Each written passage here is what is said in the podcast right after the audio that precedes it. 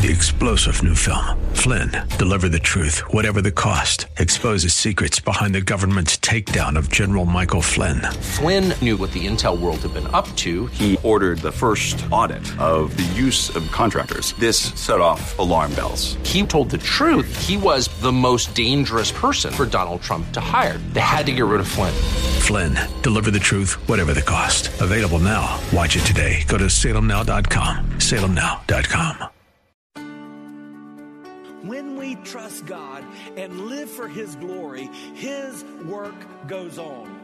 When we, at the end of the day, determine to move on for His glory, His work is accomplished, His kingdom is expanded, and His church is strengthened.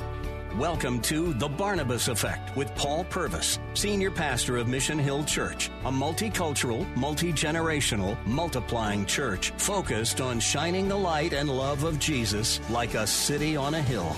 You're invited to visit any of the three locations in Temple Terrace and Tampa. For information and locations, visit missionhill.org. That's missionhill.org. Now, with today's message, here's Pastor Paul Purvis godly people gather together, people who have been indwelt by His Holy Spirit, it's hard to think that if we come together seeking to resolve something, we can't resolve it. Look at verse 6.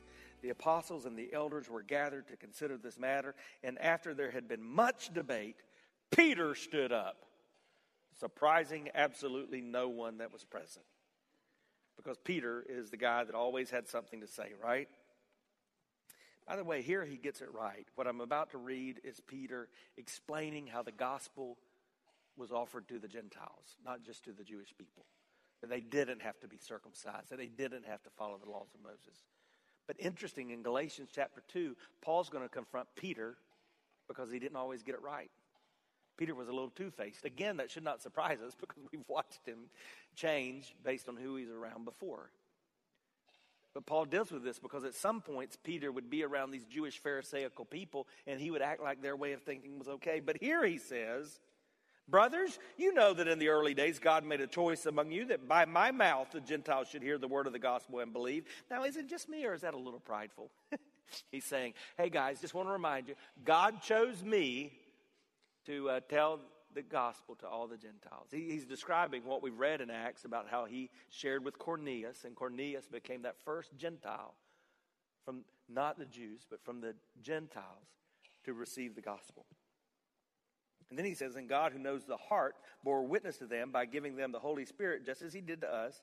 He made no distinction between us and them, having cleansed their hearts by what? So, what he's saying is the way the Gentiles came to a relationship with God was by, say it again, faith. Now, therefore, why are you putting God to the test? This is where the message paraphrased it. Why are you trying to out God God? God has a way of doing this. He established it. It was by faith. Why are you putting him to the test? Placing a yoke on the neck of the disciples that neither our fathers nor we have been able to hear. But we believe that we will be saved through the what? the grace of the Lord Jesus Christ as they will. So simple, right here, we have Peter saying what Paul would tell us in Ephesians 2 8 and 9. You're saved by faith through grace. And in this moment, what the church begins to do is what the church has had to do throughout her history. It's standing firmly against one of its biggest enemies, legalism, which would add to your salvation that idea that you've got to do something.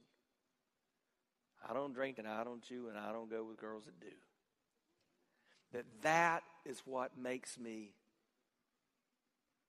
in right relationship with God. Paul would put it this way in Romans 11 6. Basically, he's saying you just got to decide what you're going to trust in. Is it going to be grace or works? If it's grace, it is no longer on the basis of works. Otherwise, grace would no longer be grace. You can't have it both ways.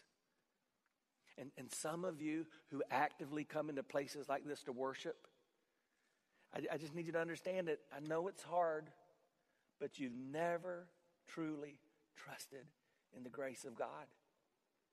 You're still thinking it's up to you. You're still thinking it's based on your works. And I get it. Everything we're taught from, from when we begin to hear, that's what we're taught. If it's meant to be, it's up to me. If it's going to happen, I've got to do it. I've got to make it happen. And that may be true in a lot of areas of life, but it's not true in your faith. The right people won out on that day, but this continued to be a battle. In fact, those Jewish Pharisaical leaders, they kind of won out among the Jews. You know how I know? Look around the world today. The Jewish messianic population is very small. So the gospel went first to the Jews, but throughout history, most of the Jews have rejected the gospel. So it then went to the Gentiles. What did the Gentiles become? Well, the first church, as described in history, really eventually formulated into what we know as the Roman Catholic Church. And what began to be the battle in the Roman Catholic Church? Legalism. Works. If you do this, if you follow these rules, if you check off these boxes, you'll be saved. Hundreds of years after this, that's what led to the Protestant Reformation. And in the Protestant Reformation, we have what is called the five solas. Sola scriptura, scripture alone, sola fide, faith alone, sola gratia, grace alone, solus Christus, Christ alone, sola deo gloria, to the glory of God alone. So the, uh, the Peter was saying what we would later look to in the Protestant Reformation that, hey, no, no, no, it's not all these other things. We look back to the scriptures and we see that our hope is only in Jesus and our faith in Him as a result of God's grace. And that's still true today. So, what happened after Peter said this? Look at verse 12. And the assembly fell silent, and they listened to Barnabas and Paul as they related what signs and wonders God had done through them among the Gentiles. So after Peter, you get kind of the second round.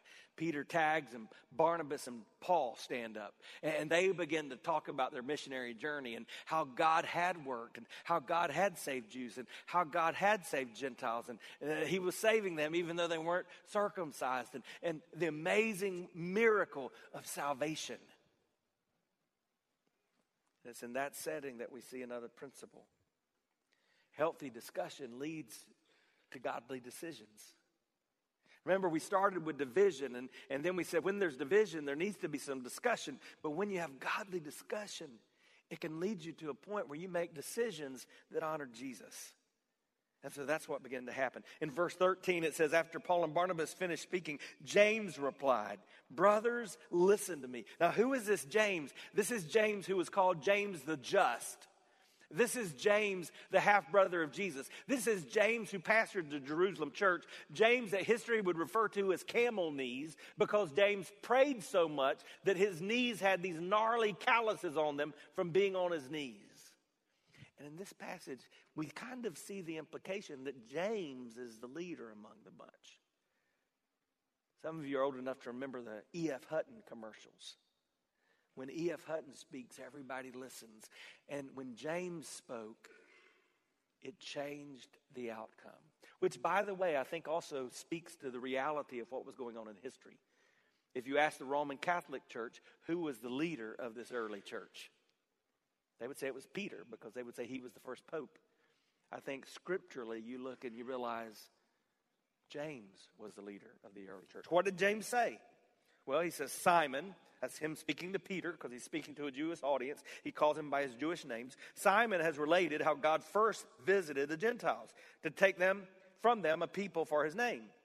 And with this, the words of the prophets agree, just as it's written. So what does James do? He quotes scripture. What is he quoting? The book of Amos. He says, After this I'll return, I'll rebuild the tent of David that is falling, I'll rebuild its ruins, and I'll restore it. What is he referring to? That David was that royal lineage, and if there's going to be a savior, it's got to come from the lineage of David to restore and redeem the people. Did that happen? Yes. What's that king's name? All right, class.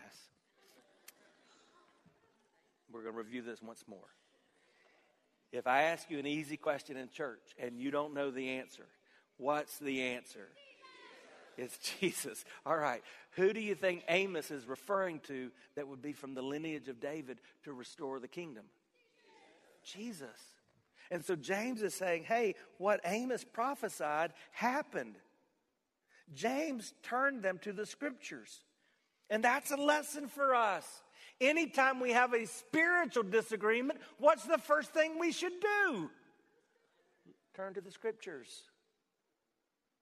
So, why don't you try this this week? Close your mouth and open your Bible. See what God would speak into the situation. So, after saying this, James in verse 19 says, Therefore, my judgment, again, he's a position and person of authority, so he makes a judgment. My judgment is that we should not trouble those Gentiles who turn to God. In other words, let's not burden them. We're not going to say, All right, guys, I know this is going to be painful, but it's time for your circumcision line. Line up. No, no.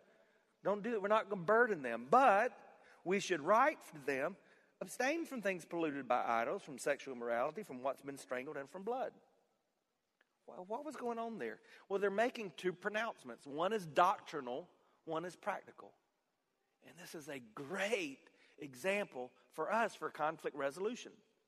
From a doctrinal standpoint, you've got to say, hey, there's a clear right and there's clear wrong. So, from a doctrinal standpoint, he's saying, hey, make no mistake, they're not burdened in their faith by following these laws of Moses. However, from a practical standpoint, they need to understand there's some things that are probably not wise to do.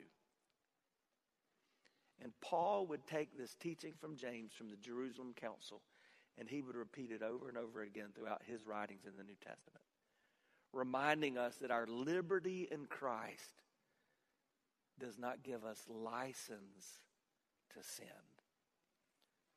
that we have to be wise. Man, what a great model here in Acts 15.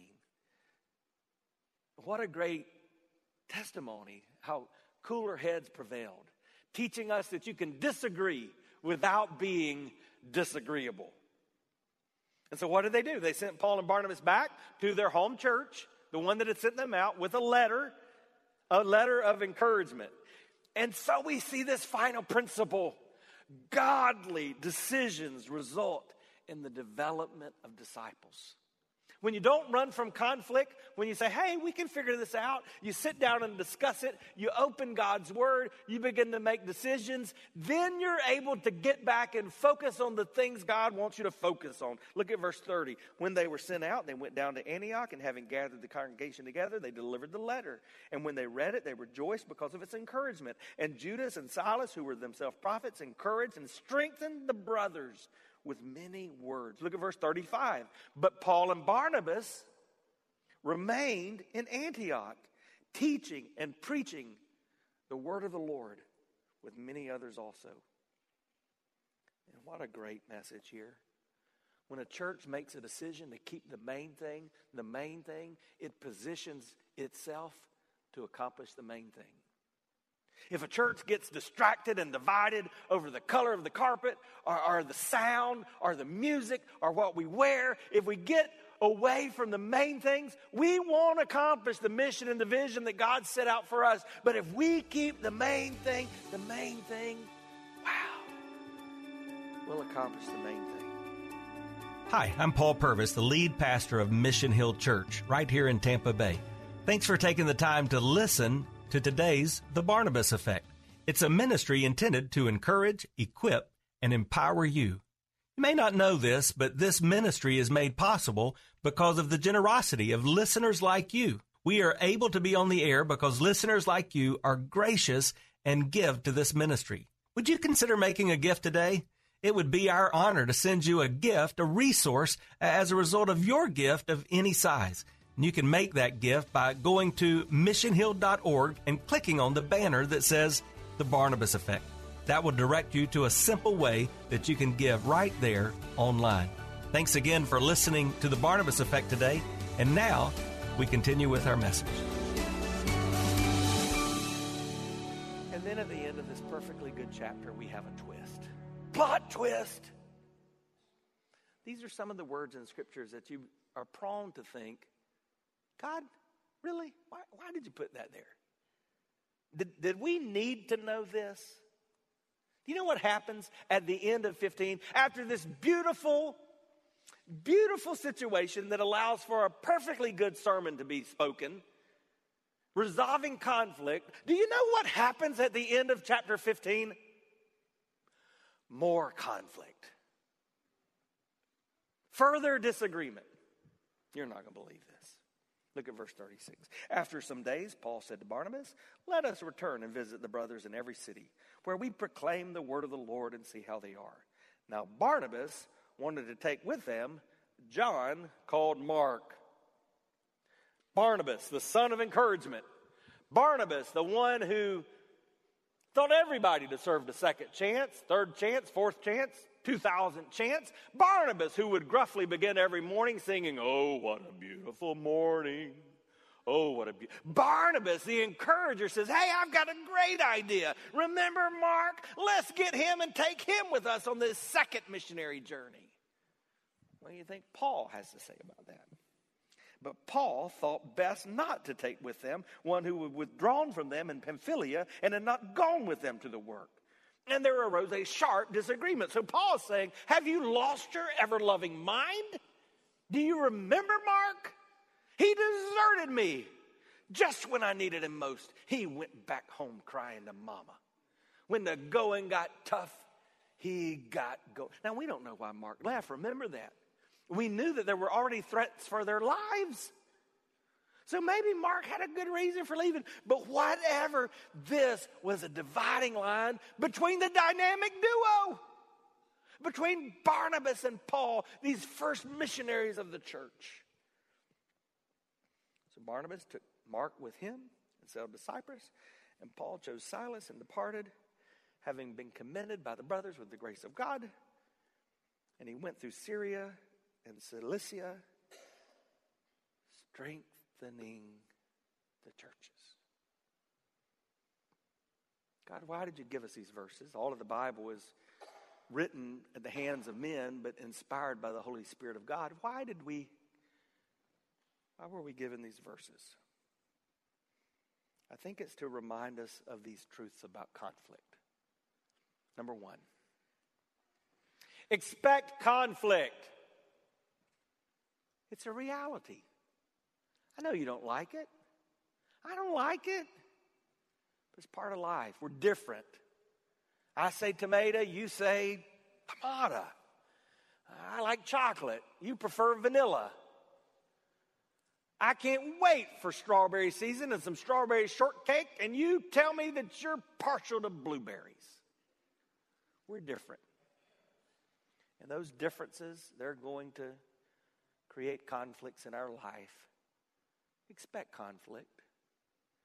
Maybe God gave us the end of this chapter to remind us that even godly people will continue to disagree. So, what do you do? You have to deal with it. You've got to deal with it.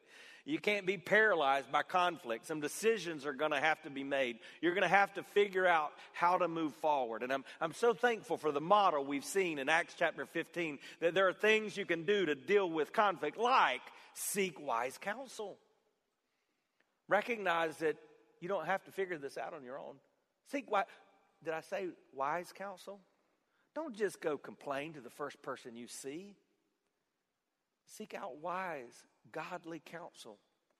That's what happened in Acts 15. They went to the elders, to the spiritual leaders to say, How are we going to resolve this? And then, as you do that, understand the importance of listening to the other side. I love verse 12. Verse 12 says that they fell silent and they listened.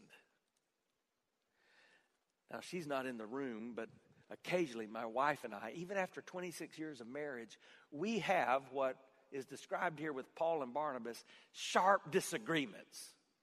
I'm sure no other married couples have those. But if we're in one of those moments of sharp disagreement, here's what I'm too often guilty of. Kimberly will be telling me something, and I will be thinking, I know what I'm going to say in response. I'm not even listening to her, I'm preparing my rebuttal. And I wonder how many times we have that mentality in any of our conversation, communication. We're not listening. And when we fail to do so, we'll not resolve conflict. And then I want to look to the Bible for help. The truth is, if we believe what Scripture teaches, God has already given us everything we need pertaining to life and godliness. So shut your mouth, open your Bible. Next thing, I'm not sure that Paul understood in this moment, but the whole counsel of Scripture lets us know that he got it. And this is important in the midst of conflict. Control your anger. In, in, this moment, we don't have the details, but the fact that they split tells us that Paul and Barnabas had a knockdown drag out. I'm, I'm kind of thinking their anger may have been on full display in this setting. But somewhere down the road, we recognize that Paul understood this. It may be because later he tells us, hey, go get Mark. He's of great value to me. Or it may be because in writing to the church at Ephesus, he says, Hey, don't let the sun go down on your anger. Because when you do, you give the devil a foothold into your life. And, and some of you, you've let conflict get the best of you, and you've let that seed of bitterness go, grow within you. And that other person that you've had conflict with, they're going on with their, their lives, and you're just letting it eat you up. Stop it. But finally, determined to move forward for the glory of God. Why did God give us the end of Acts 15? Probably those last three words in English strengthening the churches. He wanted us to see that in the midst of the reality of conflict, when we trust God and live for His glory, His work goes on. When we make it about ourselves, when we try to out God God, when we get in the way, we can hamper and hinder His work. But when we, when we at the end of the day determine to move on for His glory, His work is accomplished, His kingdom is expanded and his church is strengthened.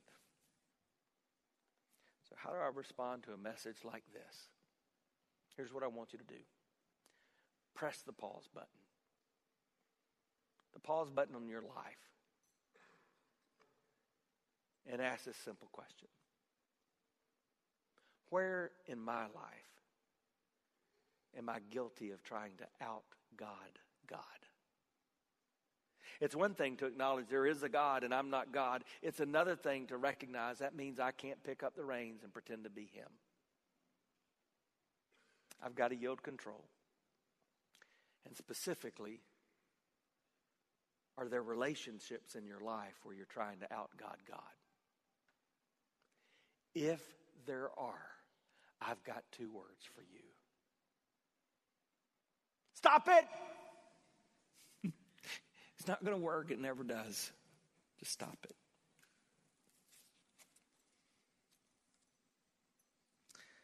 Secondly, I want you to think about that question that started this whole process. What must a person do to be saved?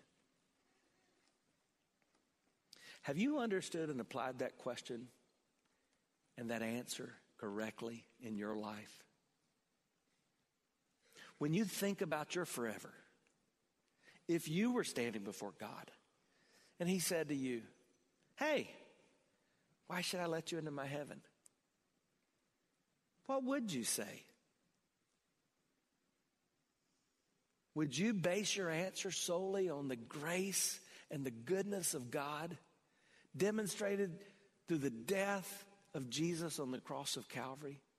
Would you say, because I've trusted you in faith and I've received your forgiveness, or would you be like most people around the world, saying, Well, I've, I've tried to do my best. I think the good outweighs the bad. I'm an ethical and relatively moral person. God, I think it's the right thing to do just to let me in. If your answer is anything like that, you don't need to be better you need to be saved. You've been listening to The Barnabas Effect with Pastor Paul Purvis. The Barnabas Effect is here to provide listeners like you with biblical truth and spiritual encouragement. but it can't be done without your financial support. Go to missionhill.org and click on the Give tab. Your financial support helps us reach those seeking truth about God and themselves. Thank you for giving at missionhill.org. And join us weekdays at 9 a.m. for The Barnabas Effect with Pastor Paul Purvis on Faith Talk AM 570 and 910.